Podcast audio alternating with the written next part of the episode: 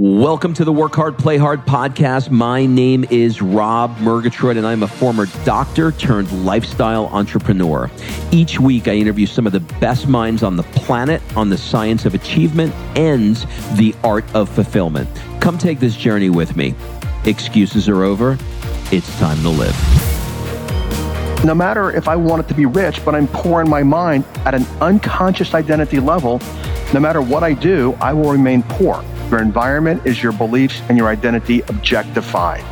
People actually get in the thoughts, a thought might be, I don't have any money. And then they hold on to that thought and perpetuate it, never realizing that they are the thinker of the thought. And being the thinker of that thought, they can choose any thought they want, but they get caught in that thought over and over and over again. And there's speakers out there that'll say things like, you got to work until your eyeballs bleed. Well, people do stuff like that and they still don't have any money. Why? Because they're trying to change the world from the outside in instead of the inside out.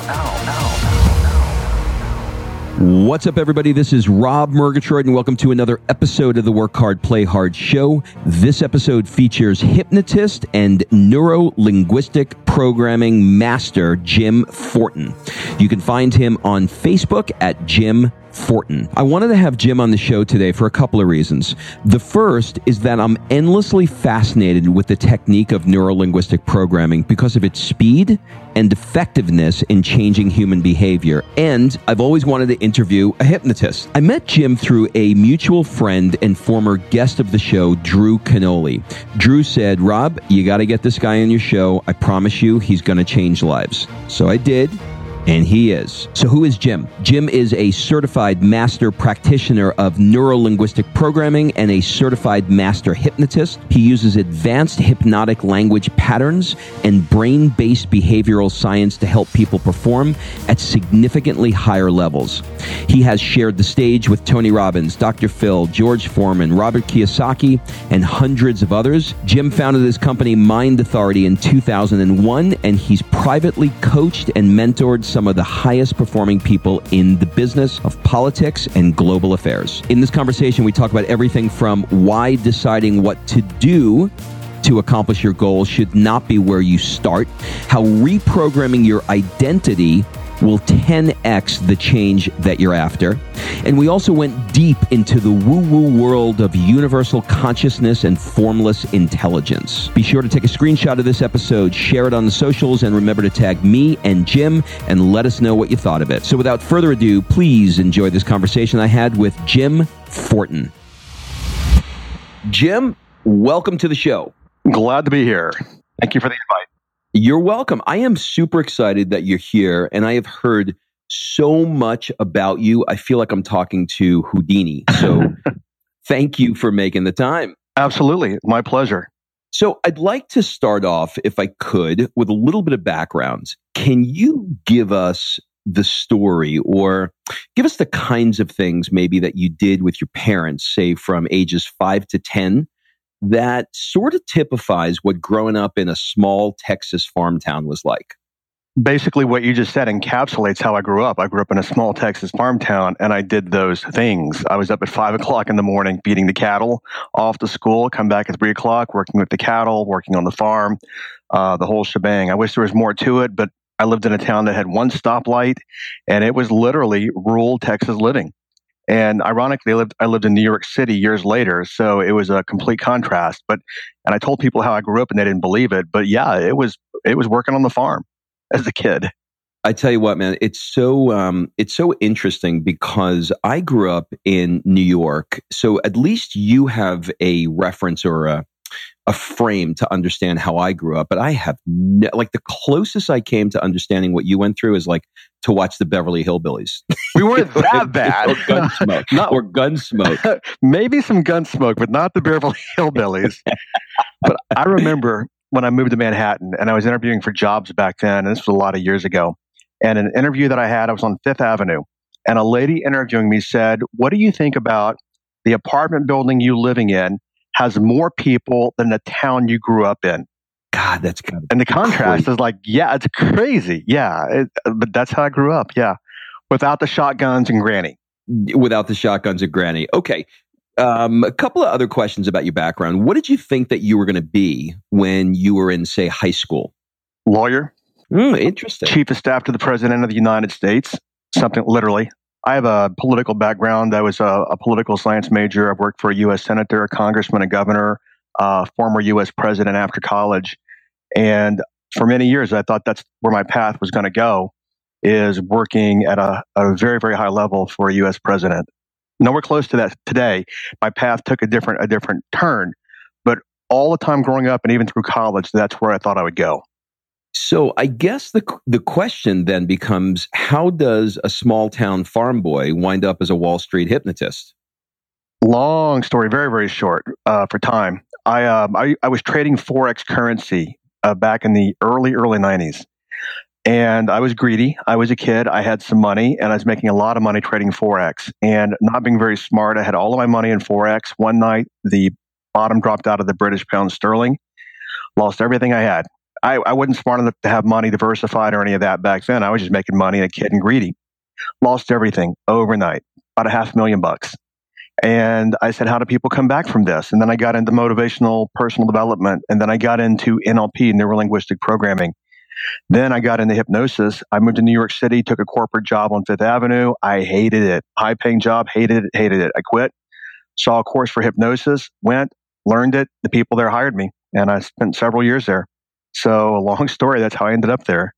It's crazy how our path goes. You know, okay, so you mentioned NLP. What is the difference between, I'll give you three hypnosis, NLP, and what Tony Robbins is, has now renamed since his separation with Bandler and Grinder as neuroassociative conditioning? Okay. Um, and hypno- well, hypnosis is ancient. I mean, it's believed that the ancient Egyptians used hypnosis thousands of years ago for healing and health and, and wellness. Um, NLP was created, as you know, back in the 70s by Bandler and Grinder. And then what Tony Robbins did is actually Tony Robbins, as I understand, went to a NLP program taught by my NLP mentor, Peggy Dean, started learning NLP. It wasn't fast enough for him. He quit, broke off, learned it himself, did his own thing, and called it NAC, Neural Associative Conditioning. Uh, the formal NLP can be very complex. Uh, Bandler and Grinder got very, very in depth. I think Tony simplified a lot of it and made it more for everyday application as opposed to long term therapeutic change. Just my, my two cents on it. Got it. Yeah. Okay. So I think a good jumping off point to talk about the kind of work you do perhaps would be to get a little woo woo and talk about how to better manifest things on our lives. So in what way does knowing that we are a cosmic being affect the strategy that we use to manifest the things we want in our lives? That's a huge question you ask, and you go woo woo. So we both know we both know James Wedmore and Drew Canole, who I've, I've coached, and they both go very woo woo as well. And that's the position that I play from. Is that I, you know, you hear the spiritualist saying like Wayne Dyer, we're a spiritual being having a human experience. I say we're a cosmic being and having a human experience. And if that's the case, then what abilities would a cosmic being have? A cosmic being would be part of the universe. And that being the case, uh, would be would be uh, part of the quantum universe as well. You know, atoms and neutrons and electrons and all of this. What abilities would that give me as a cosmic cosmic ability? So where I work from is consciousness, which actually research has demonstrated. It's called a double slit experiment.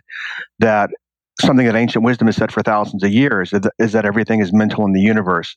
It's been commercialized as the last, I don't know, 12, 15 years ago as, as a secret. On the Kybalion, ancient wisdom, it's thousands of years old, said the first cosmic law is everything is mental. So then modern research has demonstrated it's called double slit experiment that uh, literally the physical world bends to our consciousness and our expectations. So where I work from is what intention can I put out? What intention can I hold? How clear of a channel can I stay in terms of my what I'm wanting to manifest? And do not get attached to the outcome. When you say that you want to hold an intention for a long period of time, can you give me an example of what that could look like? Let me give you the best example. Um, when I moved to Atlanta, Georgia, back in the mid '90s, it was when I when I say holding an intention, it's as if I know something is already done. Now, to not endorse any religion, but in the Bible, they say pray as if it's already done. When I moved to Atlanta, Georgia, and this story will be very helpful. So it's a couple of minutes long, but it'll be very helpful to people. When I moved to Atlanta, Georgia, I went with the intention, I told my best friend, I'm going to either work at Coca Cola or I'm going to work at the Carter Presidential Center. And I was 100% certain that one of those two places would happen before I even moved there. I just knew it in my bones. Moved to Atlanta, Georgia. Very next day, uh, I used to work out a lot. I joined a gym. I walked into a gym. To, uh, yeah, I joined the gym. I walked into a restaurant across the street because I wanted to. I had I had to have a job. So I walked in, and at two o'clock, I applied, and the manager looked at my application and he said, "Who hired you at Dave and Buster's back in Texas?" And I said, "Chuck Karothhammer." He said, "If Chuck will hire you, I will hire you." That's all he said. And I'm like, "Are you kidding me? What?" And notice I moved from a town of millions of people to another town of millions of people. And the manager in that restaurant, my prior manager was the best man in his wedding. What's the chances of that happening, right? So I worked in this restaurant. I met a lady. I met two ladies there. One lady, actually, she asked me what I was doing wedding tables. I told her, she goes, Well, I know somebody at Coke. Come to find out, she was the exec- executive assistant to the chairman of the board uh, of Coca Cola, Roberto Goizueta. And I met another lady who said, You should meet my boss, who was Max Cleland, Secretary of State. He said, Jim, if Zell doesn't run for governor, I'm going to run for governor, and I need a driver. You want to drive me around while I'm, I'm running for governor? And I said, I wanted to work at the Carter Presidential Center. He said, I've known Jimmy for 20 years. Let me make a call. Monday, a couple of days later, I was interviewing at the Carter Presidential Center and got on there. And as I said, when I moved, I knew I'd go to one or two places, and I had absolute clear intention as to one of those places I'd be at and it happened. Well, I'll uh, I'll give you a little bit more woo woo than that. I think the restaurant that you're referring to was Chops, and I live in Atlanta, and I'm looking down at Chops as we speak. Actually, it was right before Chops, and I did work at Chops, and that's how I got to New York City. Was waiting people uh, waiting on people at Chops. Yeah, that place has been a staple for a lot of years. Crazy. How about that? So, I want to talk to you a little bit about some things that perhaps have informed your decisions how has Landmark Forum, if it has, informed your training? And maybe uh, if you know anything about it, you can explain how Landmark sort of either informed your decision uh, to do what you do, affected your decision, and what is Landmark? I can speak to that a little bit. Landmark Forum obviously is a personal development um, forum. They've been around for years. I think they came from LifeSpring or EST, which was created by uh, Werner Erhard back in the in the 70s, I believe. They're not a rah rah organization, not like you'd go to a seminar and get all rah rah up and all that. I went to, there's a buddy of mine, his name is Rich Schefren. He's an internet marketer, been around for a lot of years. Yep, I know him. Yeah, yeah. Rich and I have known each other for a long time. And he had a weekend called Transformational Weekend where he had a top line Landmark Forum speaker running the event, somebody that had been around for a lot of years. So it's really hard for me. Maybe you can even help here. Even though I was there for a weekend, the approach is more along the lines of we're meaning making machines. What kind of meanings are we putting on life? Um, how do we organize our realities, which is somewhat some it's somewhat related to NLP and, and subjective reality and subjective experience my take on landmark number one everybody that's gone and i've been for again this weekend and i don't know no one's ever asked me that question so i don't have a succinct answer for it um, i would say it's a, a, very very helpful personal development tool organization forum whatever you might want to call it you know i don't know anything about landmark i've never been but it felt like it might have been on the periphery of the kind of work you do so i wanted to just while it was in my in my brain. I just wanted to put it out there to see if you had any thoughts on it. But wait, let, wait, let me add though, to, to, okay, to, to answer that, to give you that periphery that you're mentioning. If you look at a lot of the work that Werner Erhard did, it was based on shamanism. So a lot of that work is filtered into EST, LifeSpring, and the Landmark Forum. Mm. So that's where you're seeing the parallels because I have a really, really unique background in that I have a really extensive NLP background. I've got an extensive hypnosis background, and then I've got 22 years working with a shaman. Uh, you've been seeing, I think, Drew. I, you know Drew pretty well, Drew Canole. I do. And have you noticed? And maybe you have or you haven't. You know, Drew's really big on social media, and I've co- I've coached and mentored Drew for a lot of years. But if you notice, he's gotten pretty quiet the last year or so. Mm-hmm. I have. He's gone inside he's gone inside and he's working on evolving um, a higher part of him, and that's what's happening to him right now, which is what I've been doing for a lot of years. But anyway, go ahead. He did a presentation at a mastermind uh, that I was in a couple of weeks ago, and uh, it was It was the most unique presentation I've ever seen. He got up in front of the room. He started talking, maybe for two or three minutes. And then he walked, there was only about 25 of us. And then he walked up and down the aisles and he looked for people that looked like they had a question. And he walked right over to him and said, You got a question. What, what can I help you with? And they were like, How did you know? And he went to it and he went all the way like, you know, a complete left side of the room. And he said, Okay, over here, you've got one. And he was channeling questions in the weirdest freaking way I've ever seen. And it was at, you know, at that point, we just started laughing because it was really, really funny. And it wound up being the most impactful part of the, uh, of the weekend. So I'm, I'm picking up what you're putting down. It sounds really cool. What I wanted to ask you was, can you explain how we get trapped in our thoughts and how every thought is really an illusion? Yeah. So let's make a long story very short again here is that when we grow up, First off, uh, the entire species is trapped in thoughts. If you really want to just go off the deep end, let's go. The entire species is trapped. Human beings are living today in belief systems that are thousands of years old and archaic, that were invented by humans, that humans still live in belief systems invented thousands of years ago. Let me make that a little more concrete. Do you know, and to show you how humans do that, do you know why the space shuttle is the size that it is? No. Okay. Uh, the space shuttle is the size that it is because when they were building it or the engineering or transportation, they had to be able to put it on a train to move it across the country. Now, train tracks, do you know why train tracks are the width that they are? Nope. Ancient Roman times.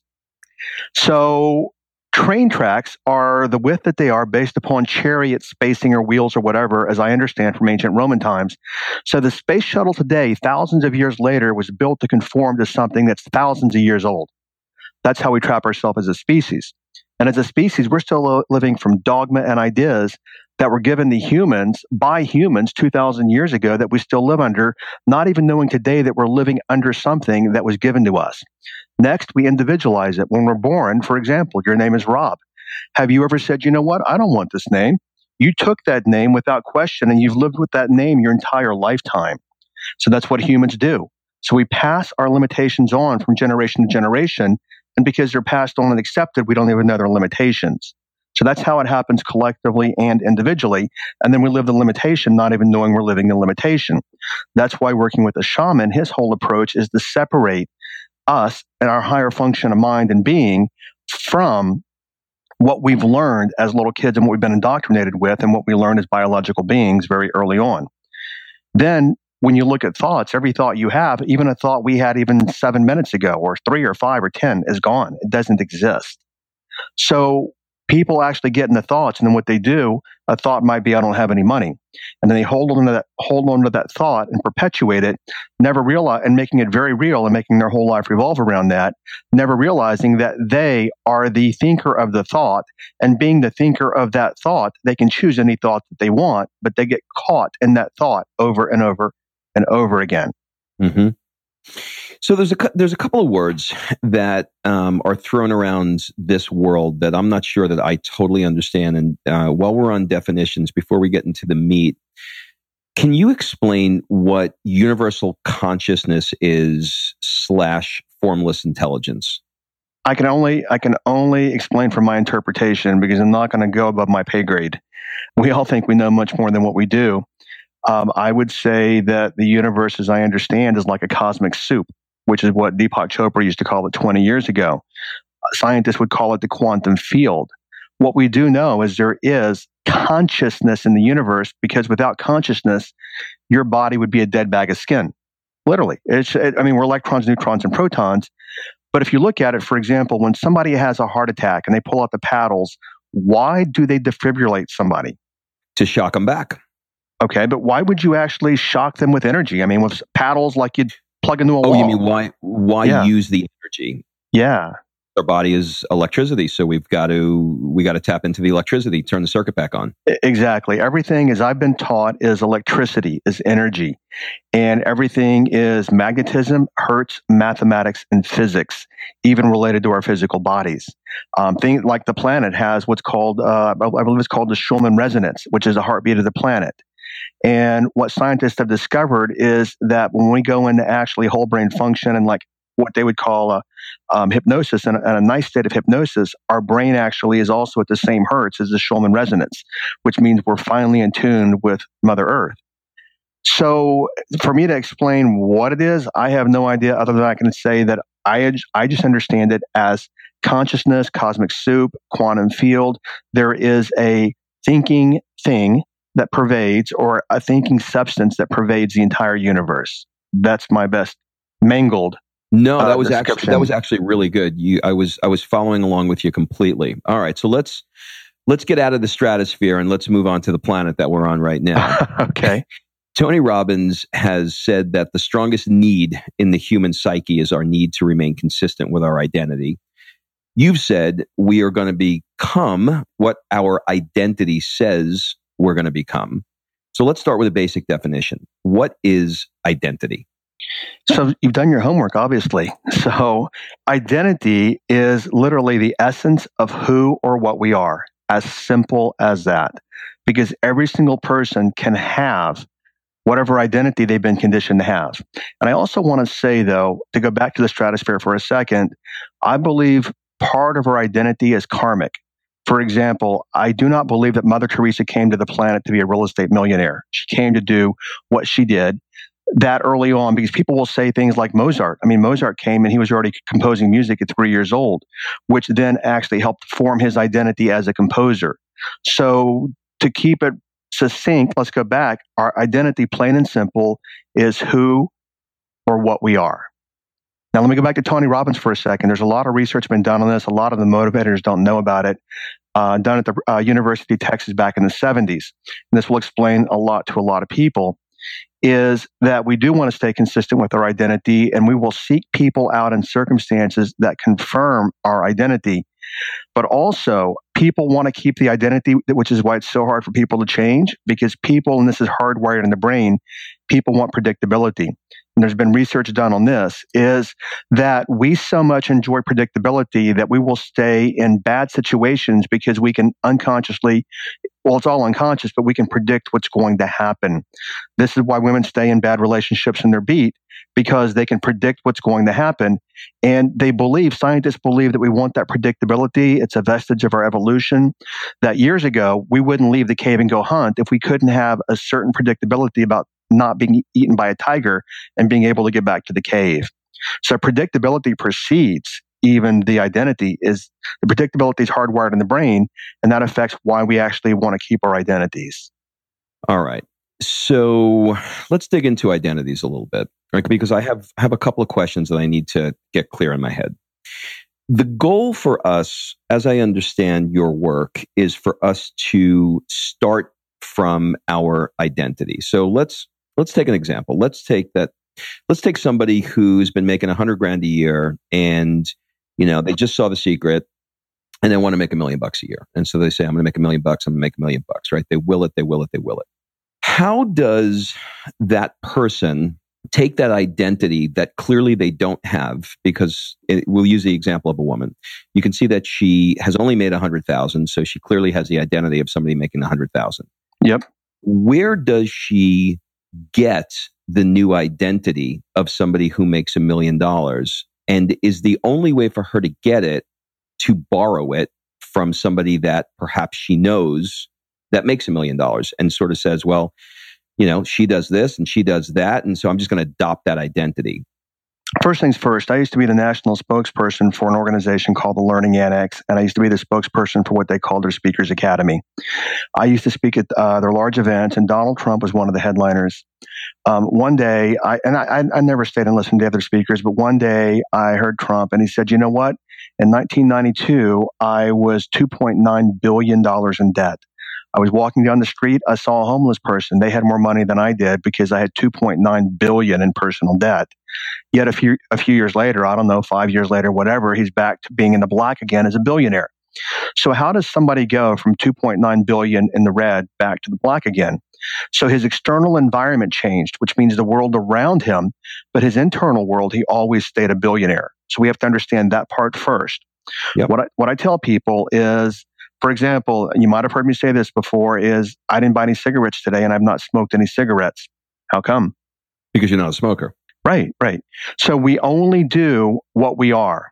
And it's very hard to do what we're not in our mind, in our identity. So if in our identity we are not wealthy, people will go out all day long and there's speakers out there that'll say things like, you got to work until your eyeballs bleed.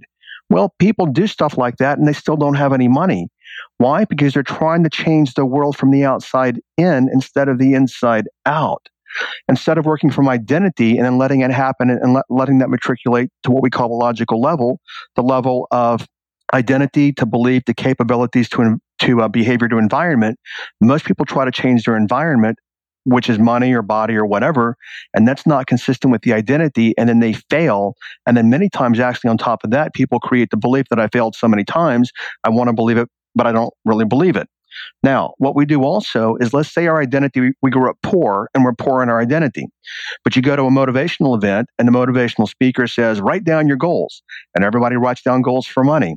However, that's left brain, the analytical part of the brain saying, yeah, I think I can have that. But at the identity level, just like me not being a smoker, I would hack up a lung if I tried to smoke today because I'm not a smoker.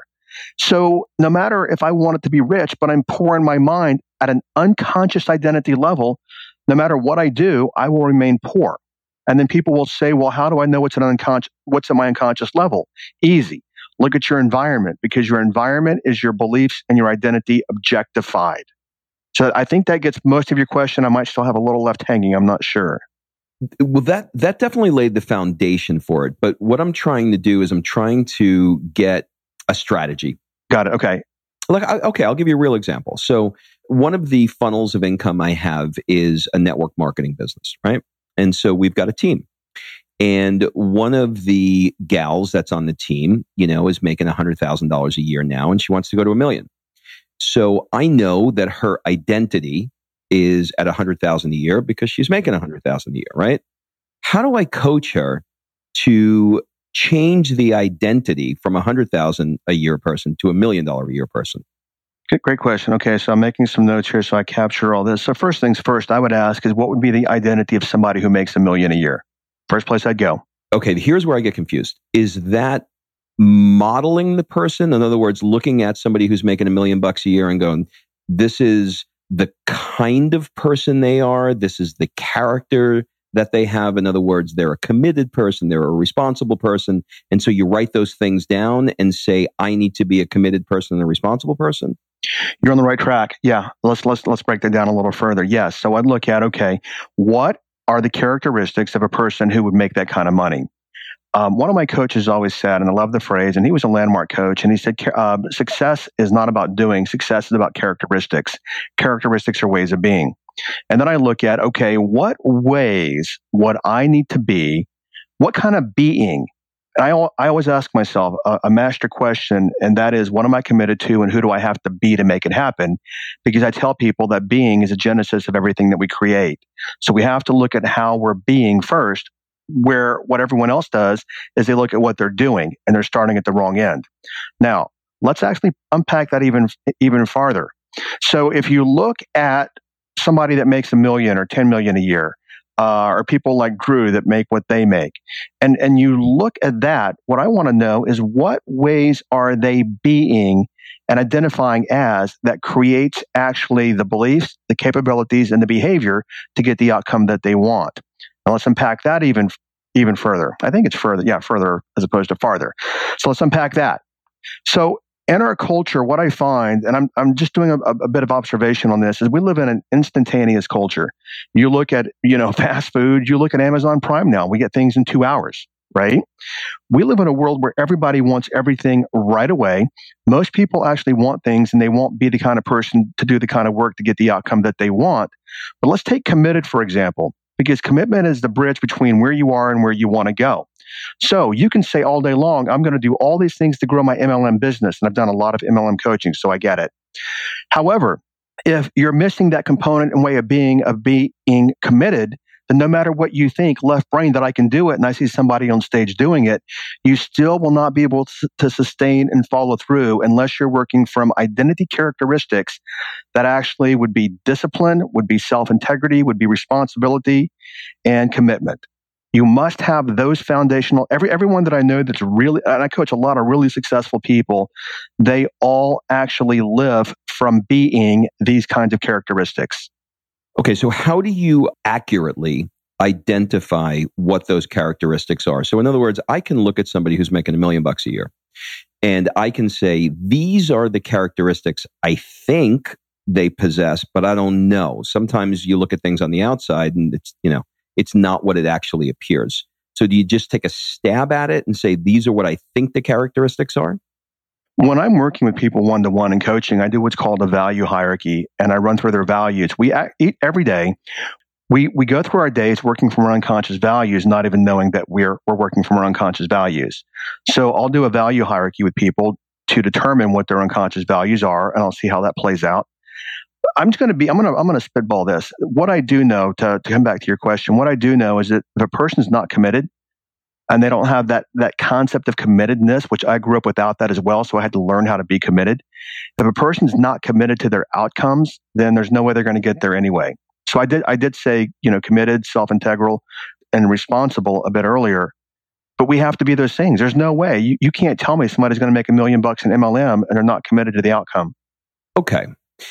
So let's talk a little bit about where the identity comes from. I'm assuming that it, the identity is actually quite unconscious, and I'm assuming that we watch it subliminally, uh, even even overtly from our parents and the people around us. Is that right? Absolutely. You actually pop out of the womb like an audio and video camera. That's why actually kids that have parents that are Republicans generally become Republicans, and parents that kids that have parents that are Democrats become Democrats and Catholic. Used to live in New York City. You lived in New York, the Orthodox Jewish. You've never seen a, an eight year old boy say, you know, Dad, I've been thinking about this Jewish stuff. That's not for me. I want to be Catholic. he's learned it. Chance. Not a chance. No, he's, he's learned it exactly. We learn we learn the identity. We become the the unconscious identity. We perpetuate it and live from it, not even knowing that we're living from it.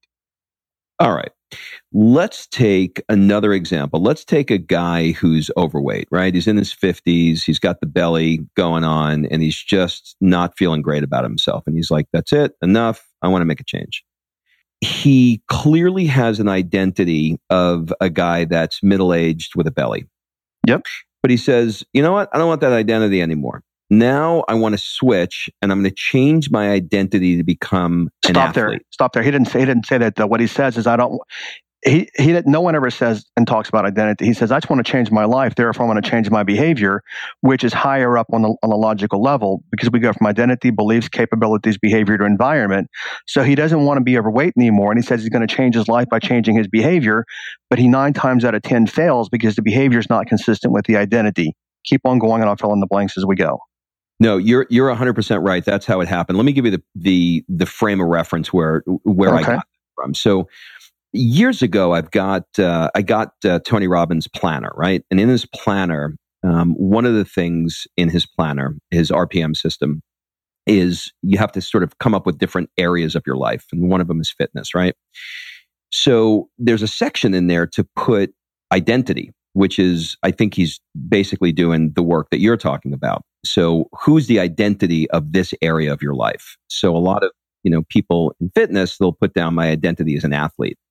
And so the question that I had really was if somebody does the work, listens to this podcast, identifies that they don't have the identity that they need, and they say, okay, I'm going to switch it now. Let's say that they do make that leap and they say, I'm going to switch it and I'm going to change the identity. Would a good example be for somebody to say, who identifies that this is a problem. I'm going to change my identity to an athlete. And if that would be a good example, their brain is going to probably say, bullshit, you're not. You're a middle aged guy with a belly. And how do you get over fighting that I'm a middle aged guy with a belly and I'm an athlete? We also have to look at habits. Okay. we actually work, uh, this has been research demonstrated, but it's obvious we just look at our own behavior. We work on autopilot. Research has demonstrated that up to 95% of all behaviors are unconsciously determined by the brain. We think we're making decisions about things and we're not. Our brain has already made that decision for us. So what happens is we want to stay in our old habits because the reptilian part of the brain, which is the oldest part of the brain, believes that our habits are survival mechanisms. The reptilian part of the brain, its job is fight or flight and to keep us alive.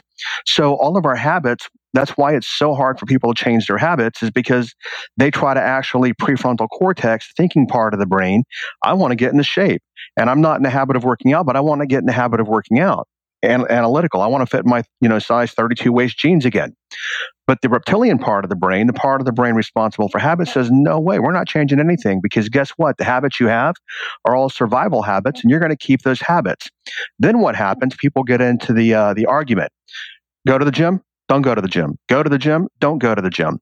Then what happens is the reptilian part of the brain kicks in, and whatever urges it gives us to sustain a habit, those urges overrule the analytical part of the mind. We fall right back in our old habits again. So, to go back to the beginning of your question, what a person has to do is say, What identity would somebody have who has what I want? Now, what are those ways of being? And then what we have to start doing because all brain learning is learned through repetition. That's how we learn. What we have to start doing is not forcing, but allowing and talking to ourselves, hear, see, and feel the new identity over and over and over again to program in a new identity. Obviously, repetition is the mother of skill here, right? So, how often do you do that? For most people, where they want to work from is just a repetition of just several times a day, closing your eyes, going in. You can use self hypnosis. You can not use self hypnosis, but going inside, closing your eyes. And this is the formula that I tell people to work from. Everyone, you might want to write this down. The formula that I tell people to work from is who would I be? How would I feel? And what would I do if I already had blank? So, to your example, who would I be? How would I feel? And what would I do if I already was in excellent shape. You take that, you make a mental movie out of that. We've all heard about visualization and you play it over and over and over in your mind again. Now, the big mistake that everyone makes is notice that that formula that I just gave you, it gives you the final cut outcome of a movie, so to speak, a movie of your life. Here's the mistake that everyone makes. This is why you see all these people. At, you see it at MLM events.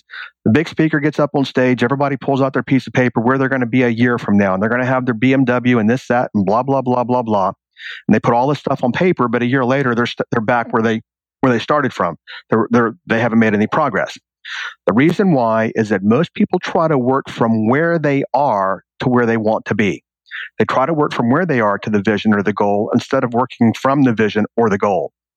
We have to work from the vision or the goal. The reason people never get to the vision or the goal is because they're not that in their identity. And if they were, they'd already have it in the first place. So they mm-hmm. try to work from where they are to get to where they're not. And they're not there because they don't have that identity. That's why you have to use the formula I gave you. Who would I be? How would I feel? And what would I do if I, operative word, already had blank? When you create that and you start working from that place in your mind, now you're being the kind of person you need to be to achieve the outcome vision, goal, whatever it is. All right. So, a couple questions on that. So, uh, you gave us this magic formula, and I could see how it is because I could see that you very cleverly put in all of this into one digestible, easy sentence for people to uh, to use. The B part is the identity that we've been talking about. The do part is what people do first, which is list out all the things that they need to do. So those two are super clear for me. Where it gets muddy, and I don't know if I'm alone on this, but where it gets muddy is the feelings part. So, how should someone approach stepping into the feelings part of this? I understand the visualization, but for some reason or another, the feeling part seems a little muddy to me. Okay, so let's say that you wanted to make a million dollars a year what where most people work from is crap, I don't have it, and I want it, I want it, I want it, I don't have it. And then if you go listen to Abraham Hicks, Abraham Hicks says everything is created by vibration. Actually, think and grow rich should not be called think and grow rich. It should be called feel and grow rich. Thinking is left brain, feeling is right brain. Thinking is fifth dimension, feeling is sixth dimension. We attract through feelings, which are magnetics, which then plays into the cosmic soup that I talked about earlier. So people say, I want a million dollars, but I don't have it, so I feel bad that I don't have it. And according to Abraham Hicks, the more you feel that you don't have something, the more that you don't have.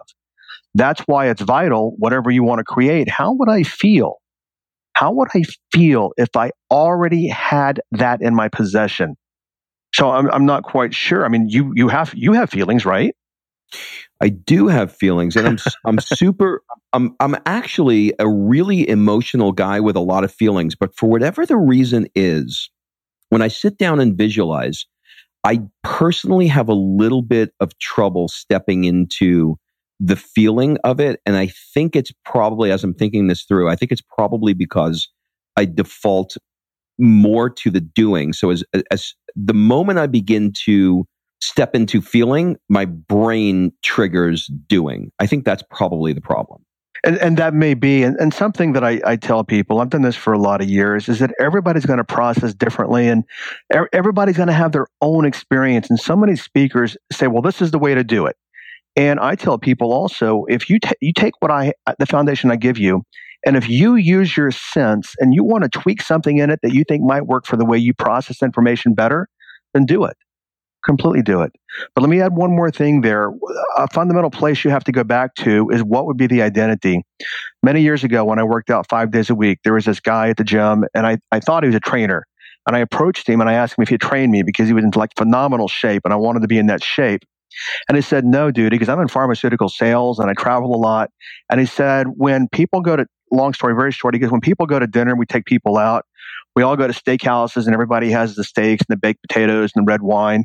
I have skinless chicken breast, I have rice, I have veggies, and I have water. And then he said to me something I've always remembered. He said, That's just who I am. And I recognize that's who he is. That's what gets him the outcome that he wants. And those people that are uh, eating the steak and the red meat and all that kind of stuff, look at them when they're in their 50s. They're the ones overweight wanting to lose the weight, but that's who they are. Okay, if you want to adopt slash model his identity, the pharmaceutical rep, what would you do to do that?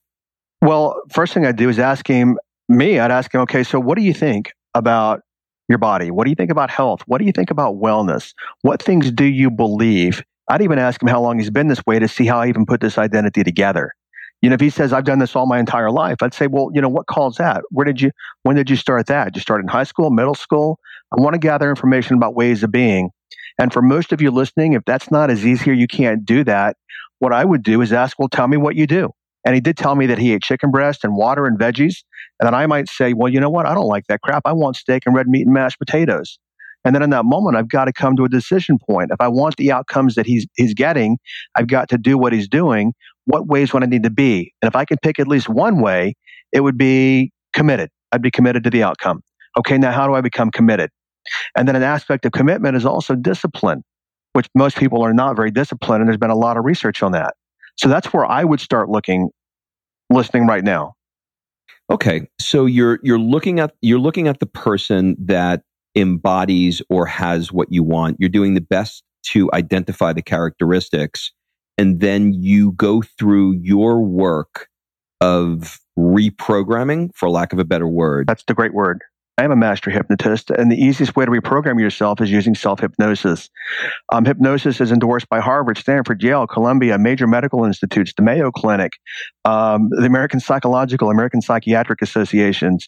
Either find a hypnotherapist in your area to teach you self hypnosis or learn self hypnosis, um, which I talk about on my site a little bit, uh, which I'll tell you guys about in a bit. But, but that is the easiest way, research demonstrated, to reprogram your unconscious mind. Okay. I will definitely do that. I am somebody who takes, th- here's my identity talking. I am somebody who takes yep. action on shit. Okay. So, what is the playbook for habituating a new habit and making it unconscious so that it requires very little RAM or cognitive? In other, in other words, we don't have to sit there and think about the new habit. How do you automate it? How do you habituate it? How do you hardwire it so it's automatic? You're asking great. You're asking a lot of really good questions. The way that we habituate it is that we take a habit, and the, the thing is this: uh, here's here's the catch 22 is that we're not in the habit of doing habits there were, therefore we forget to get in the habit of creating a habit right. therefore we stay in our old habits right yeah. yeah what we do is we pick something and i have a habit program where i teach people this is that what we want to do is we want to create new habits pick one thing one thing only that you want to be a new habit. And then what you do is you're going to forget the one thing in about 30 minutes. Why? Because you're not in the habit of thinking about it. Get an app. You can get on whatever Android or Apple you use. Just search for habit tracker, something along those lines. I use Habit List, habitlist.com. I've got an app. Then what you do is you use a habit tracker. You put your habit in the tracker and the habit actually alerts you and tracks your habit. Then what you want to do, there's also one called streaks, which means we go through we go through streaks of being successful, which reinforces the habit of wanting to be successful. So we habituate like everything. We learn new habits through repetition, but again, we forget them. So use an app to keep you on track. I love it. That's that's simple. That's simple and super easy. Okay, so for people that you know, we we we skimmed the surface. We went from we went from universal consciousness to habits. So we've yeah. We've covered every damn thing under the sun in the time that we had to do this. But for the people that want to go a little bit deeper into this world and they, they, you know, they're digging what you're doing and they want to, you know, connect with you more, what, what's, what, what's, what's the, uh, the gateway drug to Jim Fortin? Uh, jimfortin.com. Well, that's pretty easy. I've got a program there they can download. It's about an hour and 20 minutes, I think, maybe an hour and a half at the most. And it's called the Master Thought Formula. And in that program, I literally, it's not a teaser. You obviously have to opt in for it because we're all, all marketers, but it's not a teaser where you get to the end and you've got to do something else or buy something. It's the entire program. The place I work from is let me see how much value I can create in the world and how many people I can help. Download the habit thought formula and watch it over and over and over again. It's pretty simple. And the whole, the whole program is about you're not your thoughts, how to separate yourself from your thoughts, how to manage your thoughts, and how to actually stop your thoughts from keeping you trapped. And then I go much deeper into how our thoughts are created, where we get them from, and also how to actually work from not a different level of thinking, but a higher level of thinking. It's at jimfortin.com. You'll see it in the opt in box. Just opt in. And I think my tech guy has it where you can just download the program. Okay, awesome. I will uh, make sure that we link all that up in the show notes so people get it. We'll put it out into our email as well. Brother, this has been a very, very interesting conversation. And I could, you're, you're the kind of guy that, you know, I could spend the weekend with and just keep talking and talking and, you know, throw a couple of bottles of wine on it and we'll be levitating like, like Drew Canole is now. So, um, you, thank you so much for taking the time with us. I really do appreciate it. I certainly, certainly appreciate the invite. Hopefully, we'll reach a lot of people with this and get some people to thinking about new ways to think and different ways they can think. Thank you again, and let me know how I can be of service, okay? Awesome. All right. Thanks for listening. If you love this episode and you know someone that needs some help in either stepping up their work hard game or their play hard game, it would mean the world to me if you shared this podcast with them to help me get this movement out there. So if you like what you heard, head on over to iTunes, take 30 seconds, and leave me a five star review, and I will be forever grateful. So until the next episode, excuses are over. It's time to live.